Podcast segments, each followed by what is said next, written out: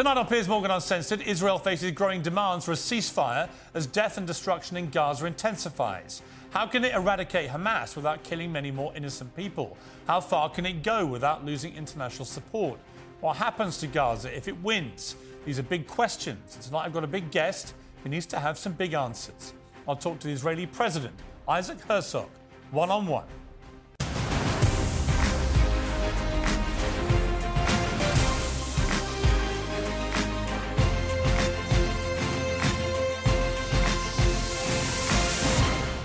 Good evening from London. Welcome to Piers Morgan Uncensored. With every Israeli airstrike and hail of bullets on Gaza, with every devastating image of death and destruction, the calls for a ceasefire grow louder.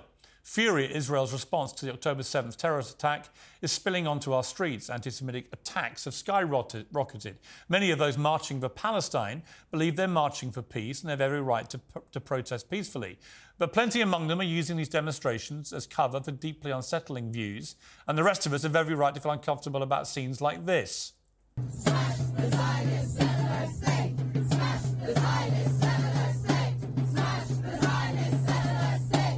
Well, more than 9,700 Palestinians have been reportedly killed since October the 7th, including up to 4,000 children. That's according to the Hamas run authorities in Gaza.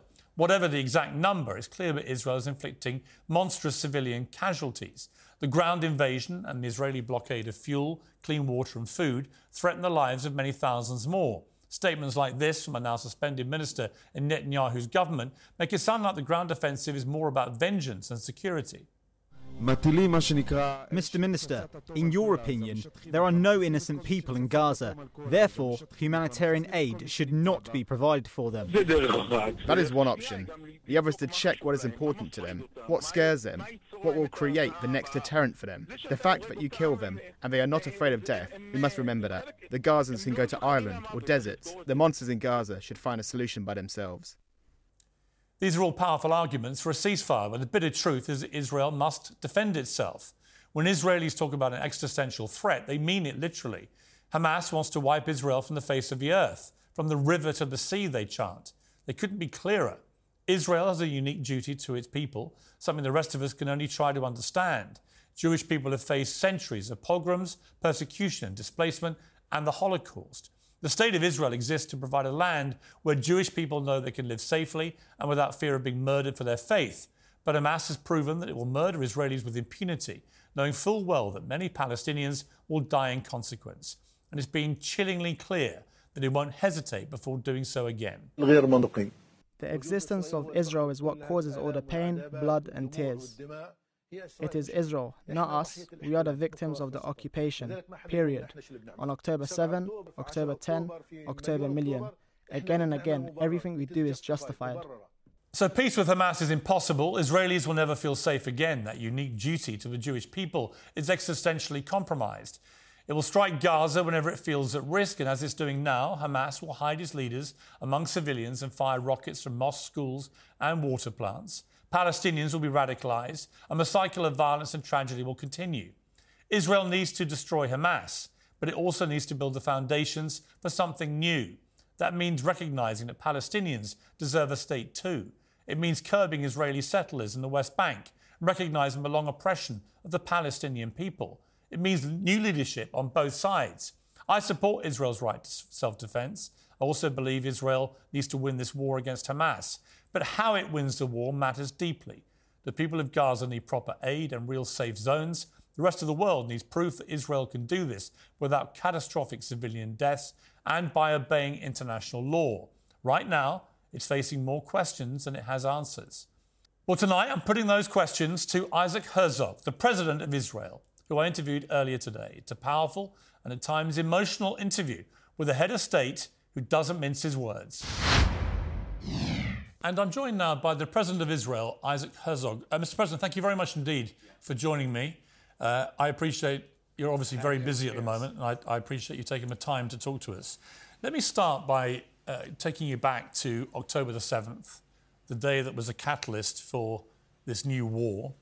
Where were you that day, and when did you hear about what had happened? It was uh, 6:30 in the morning, I was planning uh, to wake up at around 7:30 because it was a holiday, a Saturday, and a vacation. Actually, the entire week before was a national vacation because it was the Feast of Tabernacles, and um, I was planning to go to synagogue to celebrate the new opening of the Bible as we read each week a portion of the Bible. And so it was Genesis, and um, sirens broke the silence in the entire neighborhood were torn to pieces by immense sirens and then booms and booms and booms. We immediately realized that we are under missile attack. It was a huge missile attack. In hindsight, we know that there was well over 2,000 missiles launched at all of Israel from Gaza. And the shock was huge, but we thought we ran to the shelters but we didn't know whether there was anything else. We assumed, okay, missile attack for some reason. I was telling my wife there's a missile attack.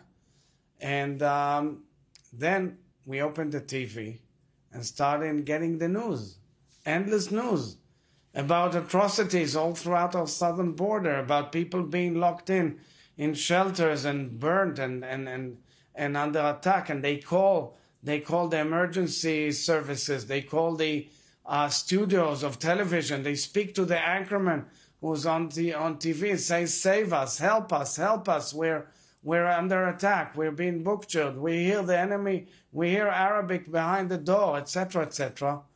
And all hell broke loose. We've gone through the worst atrocity as a nation since the establishment of the State of Israel, the highest amount of Jews killed since the Holocaust, about eight or nine times 9 11 in terms of our national proportion of casualties, but it doesn't end. The cup is filled with poison. It doesn't end. We feel, we meet families all the time. Uh, you know, I met the uh, uh, Argov, uh, the uh, Almog Goldstein family. You have three generations grandparents, parents, children, and many abducted and also killed and missing and it goes on and on and on all the time.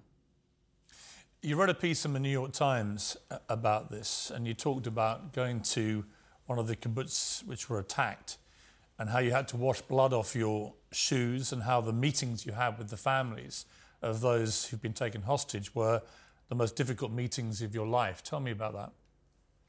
In Be'eri, when I went in to see the havoc, the atrocities, the burning homes, in one of the homes, when I walked in, there was a pool of blood still drying.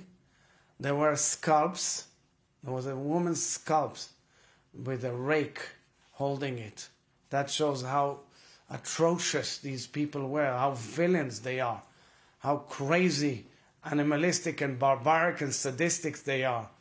And you walk, and, the, the, the house is totally ruined, but you see a picture of grandparents and parents and children in, hanging on the security room where they had this their shelter, and the shelter was of course totally burnt. And I assume they're one of the burning bodies there. I mean, families were tied up in barbed wires and burned together. I could only think what they said to the Almighty before they parted earth. And then I, I went and I, since then I keep on meeting families of the hostages. Endless stories. Why would Kfir, a nine month old baby, be hijacked? Now he's already 10. His grandmother told us, sorry, he's 10 months old. Okay? Why would Leah, three, months, three years old, be hijacked where all her family is being killed? They're, they just took her and so forth and so on. Endless stories of atrocities on the one hand, and the worst of all is not knowing the fate of your loved one on the other hand. A clear crime against humanity, clear genocide took place in that area. Incidentally, the biggest peace loving area in Israel, where the center of the peace movement was. Your father, Chaim, who later became president of Israel, and in fact, you're the only father and son to ever achieve that highest office. Um, he was in the British Army in World War II as an intelligence officer in the armoured formations. He fought the Nazis. He took part in the Normandy invasion. He helped liberate Holland and Belgium, amongst other things. He helped capture uh, Heinrich Himmler, one of the main architects of the Holocaust. He took part in the liberation of the Bergen Belsen concentration camp. And he talked about when he, when he was at Belsen, uh, telling the survivors he was a Jewish officer from Palestine and how they burst into tears at this. And you have said before, I'll never forget how he described to me the horrors that unfolded before his eyes as one of the first liberators of the death camps, including Bergen Belsen, the human skeletons in the striped pajamas, the hell on earth, the stench, the heart of darkness. And you were asked once what advice you thought your father would give to future generations. And you said, never take the state of Israel for granted. Did, did you ever imagine, when your father was telling you these stories, that you yourself would walk into a scene like you did in that kibbutz, which was so reminiscent of the horrors of the Holocaust? Thank you for reminding this to me. It's quite moving for me because my dad always spoke about these moments. My father joined the British Army in order to fight the Nazis. He was a student in, uh, in uh, at Cambridge, and the war broke out. He also served as a in the Blitz within you know in London uh, the, as guarding the streets. He always spoke about the immense resilience of the British people under constant attacks and then, of course, wrote to his parents that he's joining the British Army to fight the Nazi enemy and, uh, and save Jews. And his experience in Bergen-Belsen, which was the, one of the greatest horrors of humanity, there were piles of bodies, of skeletons, dead skeletons there. As he depicted the, the awful smell of the atrocities at Bergen-Belsen and the fact that when he walked in, truly, the the survivors they thought that he's a Nazi perpetrator, hmm. when, and he had to turn them to them in Hebrew and Yiddish, which is a Jewish German language, to tell them I'm a Jewish officer from the land of Israel coming to save you, and there are still Jews in the world. So that's why it was imprinted in his being, and that's how he passed it on to me and our, to our families. Never take the Jewish state for granted. This is our safe haven. That's where Jews from all over the world, from well over 100 countries, came forward and reestablished their ancient homeland. And the, uh, and the lesson I took from my father is never, never again. Jews will not accept, the Jewish state will not accept these atrocities within its borders, killing its citizens, and we have complained and, and said and mentioned endlessly to the world that we are under terror attacks constantly. Almost 10,000 missiles were launched at us since we pulled out of Gaza in 2007, all from Hamas. We've, uh, we've alerted the entire universe and the family of nations that there's an empire of evil from Tehran emanating with a whole culture of hate to eradicate all of us. And I say to my friends all over the world, especially in Europe, guys, if it weren't for us, Europe would be next. Because the culture of hate that these guys have brought forward, ISIS, Al Qaeda, Hamas, and Islamic Jihad, and the Houthis in Yemen, and the entire culture of hate, simply wants all of us out. They don't accommodate Jews, Christians, or even moderate Muslims. They are seeing the inclusion of Israel in the region, a vision of peace which we all believe in, as a threat to them. And most importantly, they are want, all they want is to chop our heads and get to you guys next. This is the real challenge of the world today.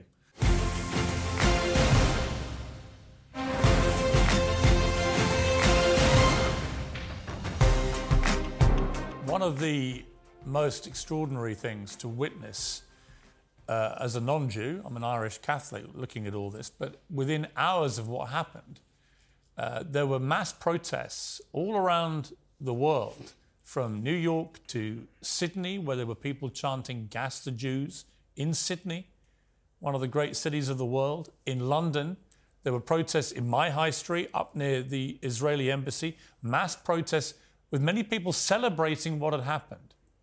And I found that unconscionable that any human beings first reaction to this appalling terror attack would be one of jubilation. We then saw US professors at American universities, one at Cornell, caught on camera saying how exhilarated he felt by what had happened. We've seen students, again, at American universities beaming pro Hamas rhetoric onto campus walls. We've seen Jewish students barricading themselves in libraries for fear of their safety from, from chanting mobs. And in these protests in, in London and New York and others, many, many people there, uh, pro Palestinian protests, chanting jihad and from the river to the sea. When you see all this as a reaction to this appalling attack on Israel, how does that make you feel? You know, I was talking to my wife the other day. I still remember September 93. in, in September 93, 13th September, there was a ceremony at the White House lawn but, uh, where Prime Minister Yitzhak Rabin and uh, the leader of the Palestinian National Movement, uh, Yasser Arafat, shook hands under the auspices of President Clinton and signed the Oslo Accords or started them, and there was and the entire nation was watching it. And I was telling then my wife, uh, we had a baby, we had two babies. This, you know what? Perhaps our children will not have to fight. Well, that reality has been shattered long ago. And we understand that we always will have to fight. And um, as opposed to um, previous generations, we have now the state of Israel, and we have the tools to fight, and Jews can fight all over the world. Jews are threatened. I have friends from all corners of the earth, people I grew up with, I studied with. They are extremely frightened. And, I, and, and I had friends, including one of your most distinguished colleagues who was in Israel uh, last week, told me I feel much safer in Israel. He's Jewish.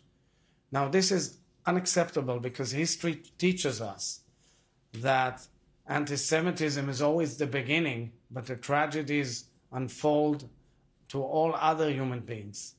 This is the greatest disease of humanity. Anti Semitism is the greatest disease of humanity. What these people are chanting is not only immoral and unjust, but it's a reflection of their own knowledge of things or their own moral compass.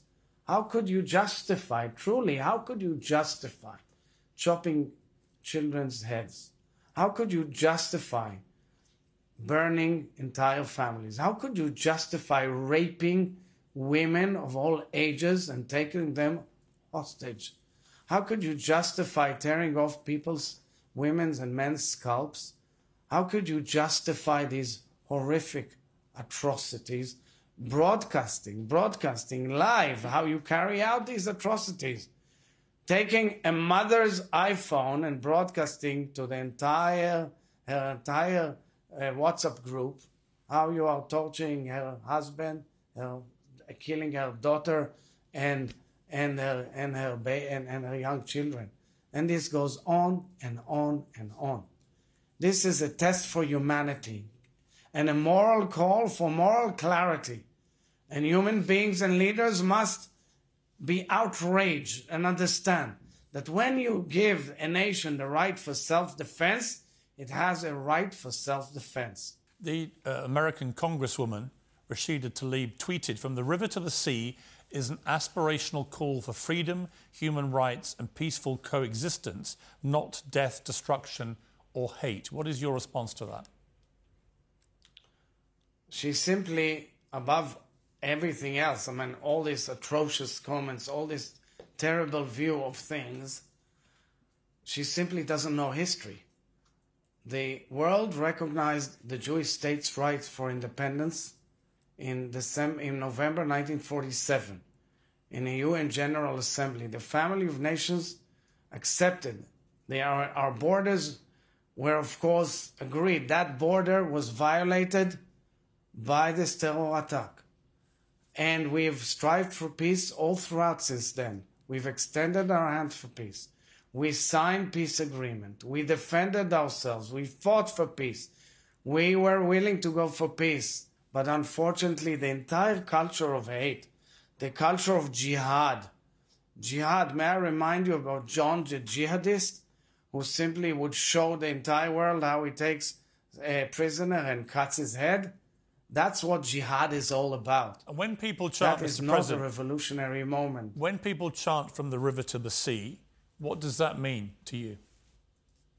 That, that means annihilating Israel because we have the Jordan River and the Mediterranean Sea. This is, of course, a call to annihilate the state of Israel, the only nation state of the Jewish people on earth. The Jewish people have founded this state after returning to their ancient homeland, rebuilding it, and rec- being recognized by the international community, unfortunately, following the worst atrocity of humanity, which is the Holocaust, where six million of our people were burnt, gassed, killed, and tortured, and, and killed by all sorts of the most terrible means in, in, in, in the most violent attack humanity has seen, where, where, whereby the forces of good, led by the United States of America, by the British, uh, the United Kingdom, of course, by the USSR in those days, they all, and together with all other nations, had to fight the Nazis and their allies and liberate Europe. And that brought the change in the world. That brought the creation of the United Nations. That led to the Human Rights Charter. That brought to the uh, definition of what genocide is all about and crimes against humanity. Well, the New World Order was created. Well, the world order is being challenged and challenged dramatically. On, And on, this uh, is the real challenge in facing all leaders of the world, guys. Don't be mistaken. You have to be tough and strong to fight this evil. On Saturday, it's Armistice Day in uh, the UK, a very important day where we obviously commemorate and honour those who sacrificed their lives in, in the wars. Um, your father undoubtedly would have lost people that were close to him when he served in the World War II. Uh, how do you feel about the fact there is a, a pro Palestinian march, a big one, planned to take, part, take place on Saturday, on Armistice Day in London? There are calls here from many people now for this march to be banned because many of the people marching in these marches have been chanting jihad from the river to the sea and other things like that.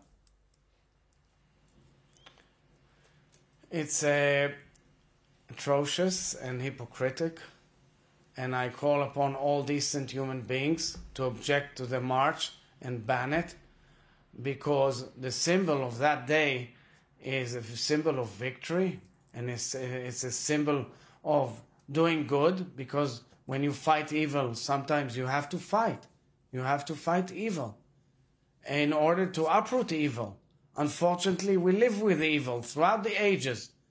And um, what we are seeing constantly is unbelievable evil. Unbelievable evil. We've seen terror. We've been harassed by terror all our lives. Terror is what stopped the Israeli Palestinian peace. Terror is what undermines peace. We were in a historic process for the last 50 years of inclusion of Israel in the region, of peace agreements with Egypt, with Jordan, and the, the accords with the Palestinians, the Abraham Accords, which of course four other Arab nations signed with us, the United Arab Emirates, the Kingdom of Bahrain, the Kingdom of Morocco, and Sudan. They all signed with us agreements. We were moving forward. We had serious uh, deliberations about the possibility of signing a peace agreement with Saudi Arabia and normalization. Well, this attack is part of a grand scheme to undermine this process of inclusion, doing peace, and turn the region into a region of war. And that is why world community has to be forceful and strong and oppose all these efforts and move strongly towards the inclusion of Israel in the region while giving security to Israel and all its neighbors. How do you I feel- commend world leadership. I commend President Joe Biden, Prime Minister Rishi Sunak, and the opposition uh, leader Starmer, and Prime Minister and President of France Macron, and many others, of course, who've stood up with us against this process of evil. And this is the test of humanity and the entire world community these days.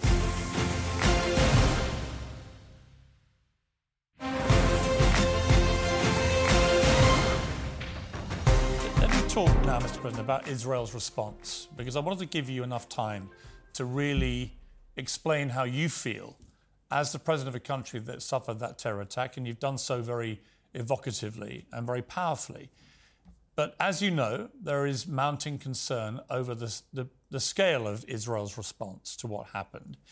Many people talking and asking the question what is proportionate? In your mind, is there any response that could be deemed proportionate, or will you do whatever it takes as a country to eradicate Hamas? So, first, let's understand the rules of international law, because most of uh, nations tell us you have the right to defend yourself.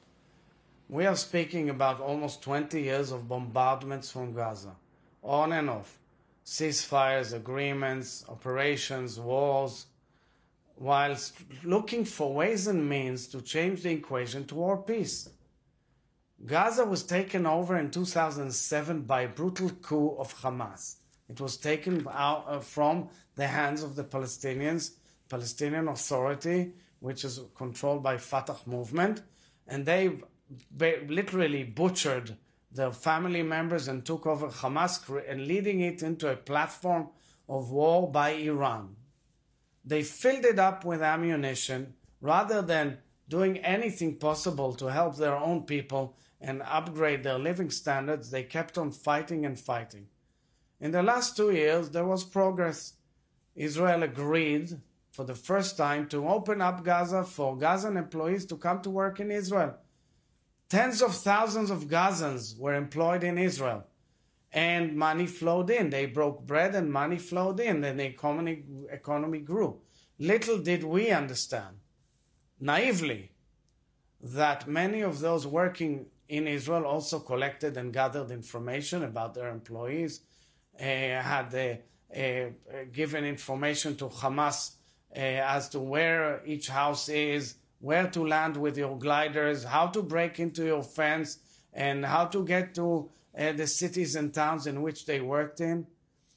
And the money that they, they took and, they and, and all the income from your taxpayers' money for international projects in Gaza was basically used and taken by Hamas to build this machine of uh, of cruelty and barbarism so, Mr. President, let me, let me just say, 7th of October. Let me just say, Mr. President, I, I completely agree that Hamas should be eradicated. I think most right minded people can understand that there can never be peace now after what Hamas did on October the 7th.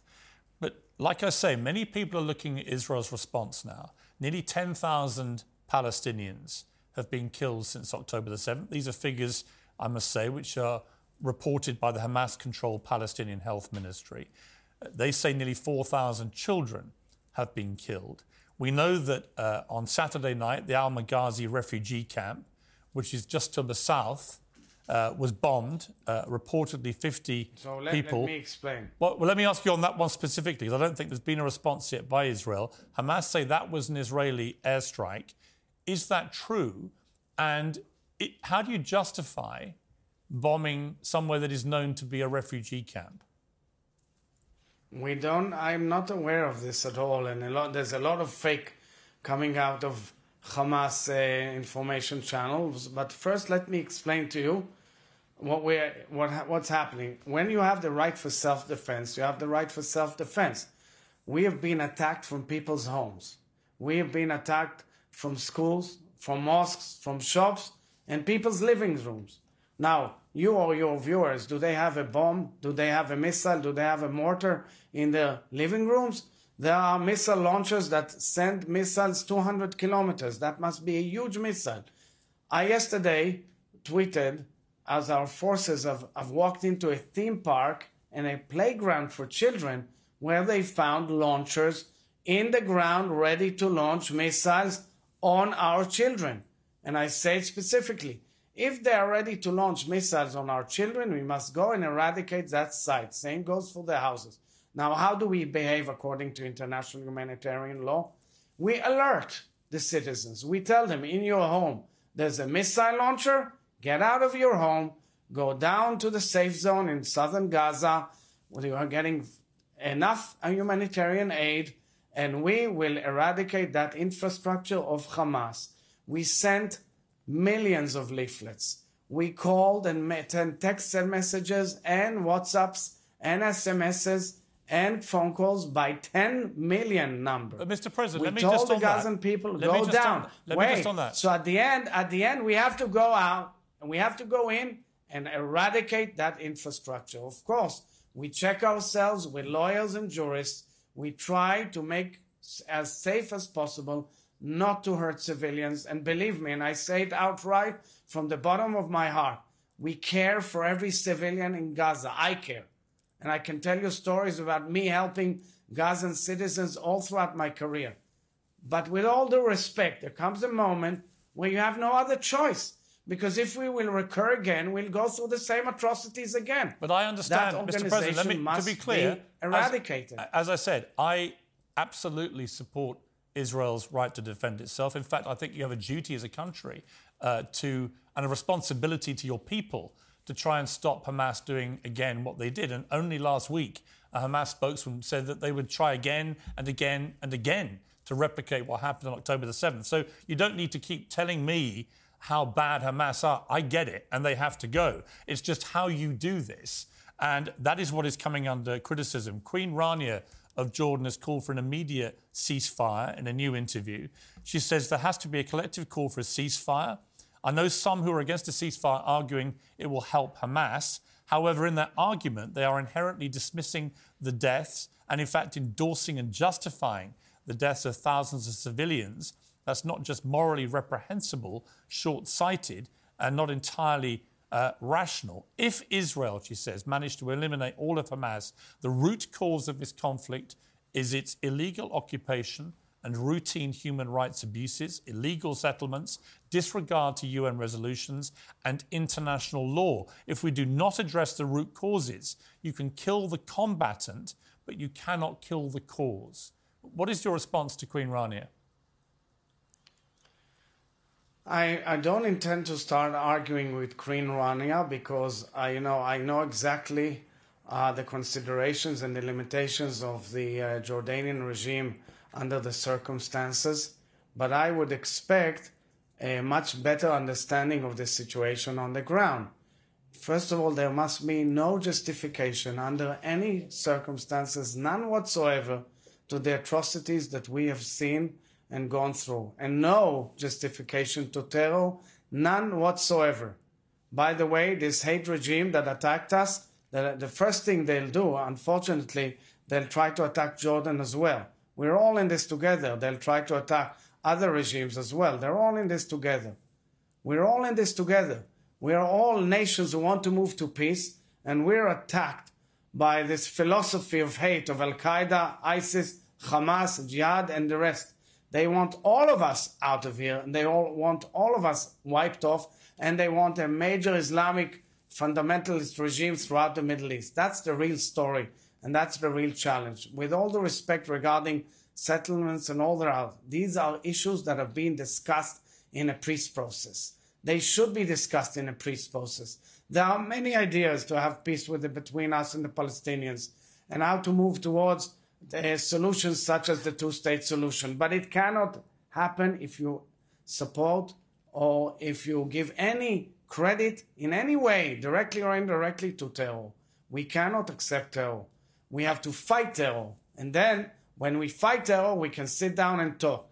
We tried sitting down and talking for decades already. I mean, like, like I said, Mr. remember, I, in the 1990s, Piers, in the 1990s, I remember. In the 1990s, terror, suicide bombers killed the process. That's the same like now. That's their tactics. That's how they do it. But there and are many the end, people, Mr. united, President, as you the know. entire region to fight terror. I understand that. And I, like I say, I agree with the mission statement to get rid of Hamas, but I share people's concern about the sheer scale of what is going on in Gaza, not least the mounting humanitarian crisis. You have over a million people whose homes have been displaced. Angelina Jolie, the actress, is also uh, a special envoy to the UN uh, High Commission for Refugees. She said this This is the deliberate bombing of a trapped population who have nowhere to flee.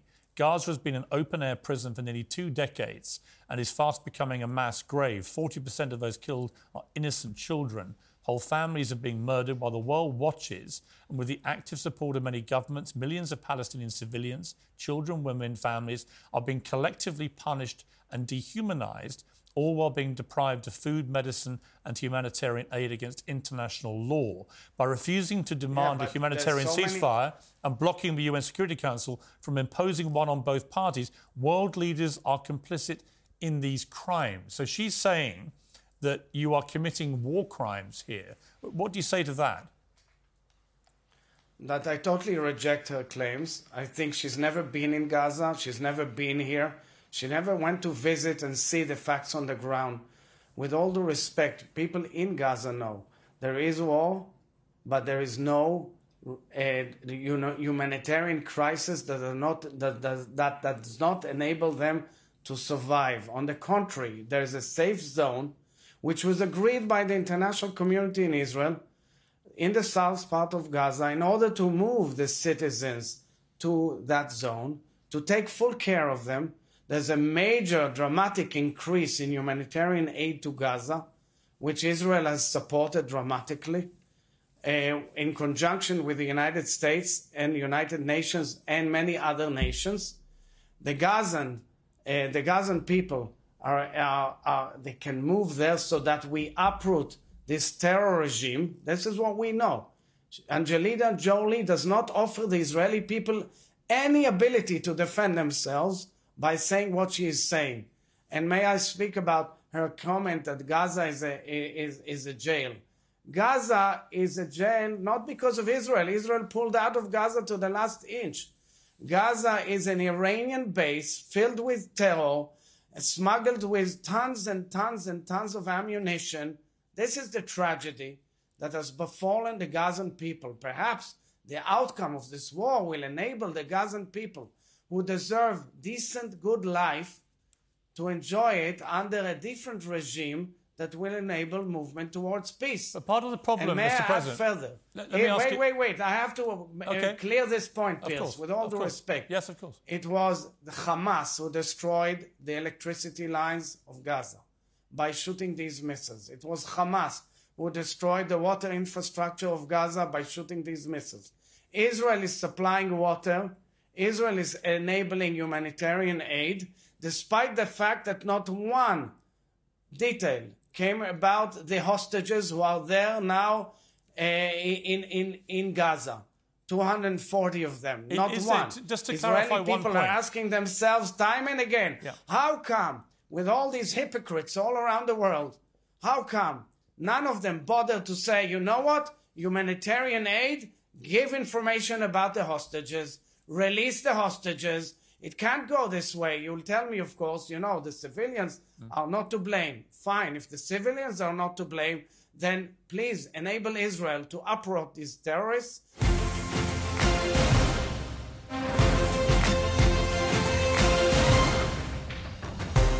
Will there be any ceasefire or humanitarian pause if the hostages are not released? So first and foremost, you know, I'm a head of state. I don't enjoy any executive powers. This is under all of this, including the war cabinet, is under the domain of the government, the emergency cabinet, the United uh, Cabinet of uh, National Unity, under the leadership of Prime Minister Netanyahu. They are discussing all of this, including with our friends and allies all throughout the world who understand the, the tragedy, understand the challenge, and understand the ideas of how do we aim to get out of it. But we are not dealing with rational enemies. It's not an enemy that you have certain rules of the Geneva Convention. You're dealing with psychopaths.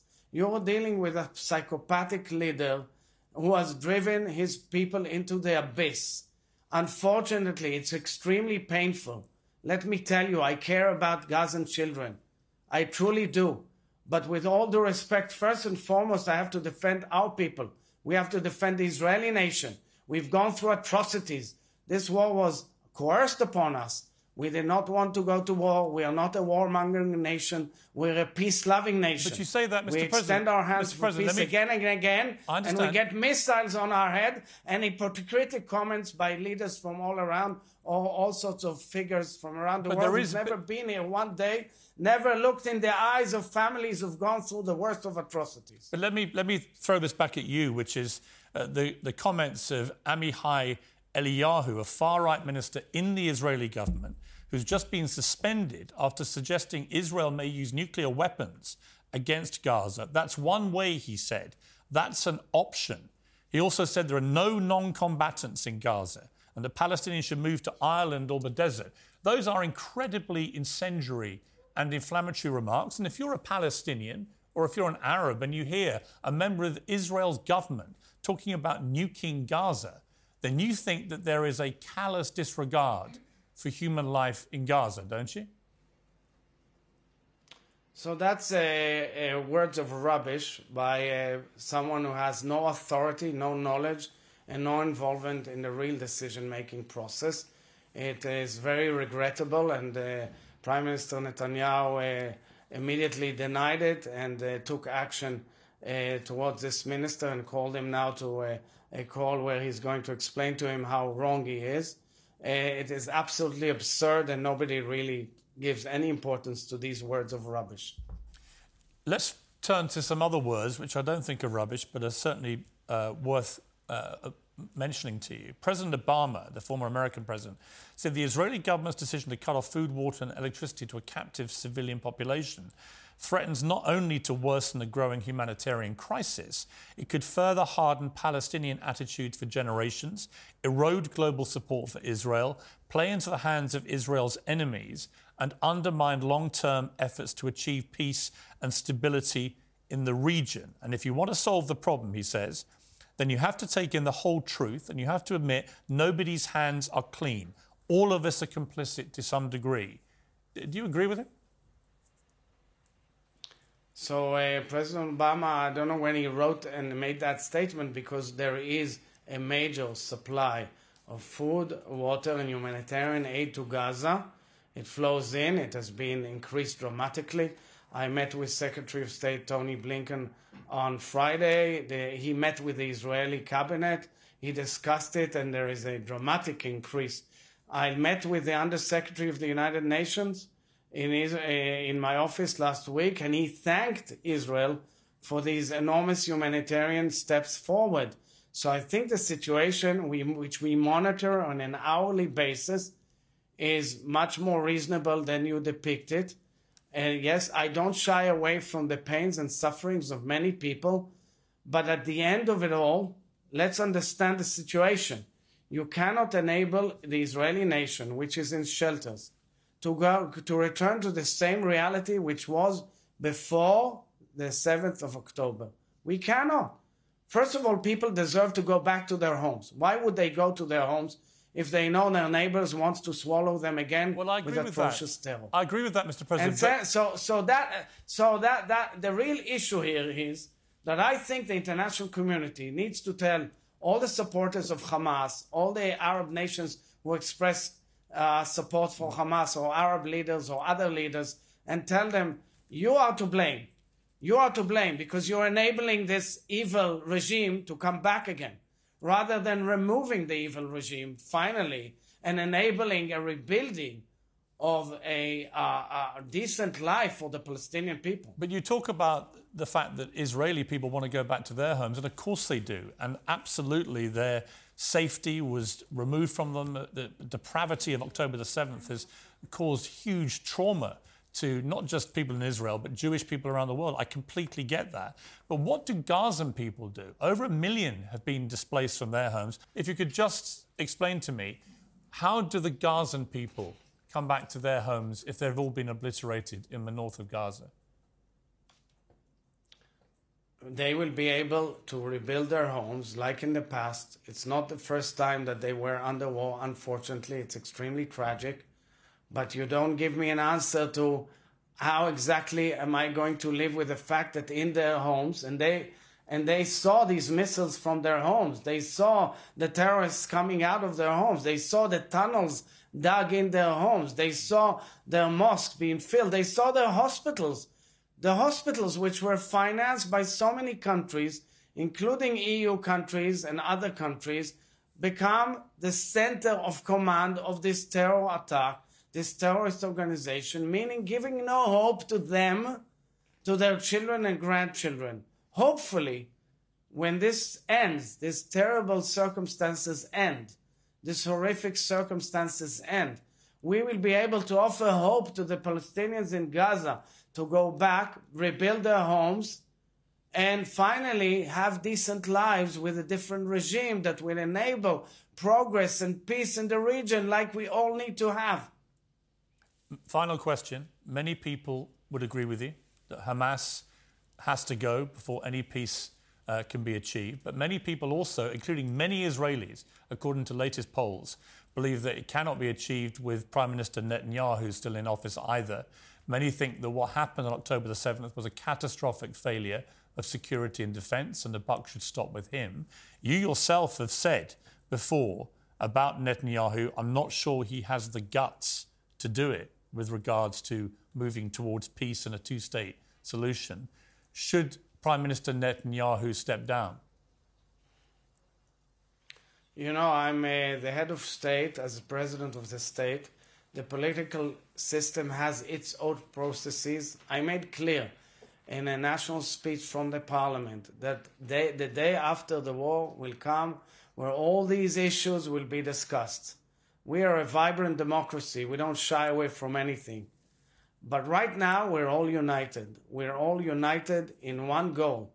We must return the hostages back. We must overcome and prevail against our enemies.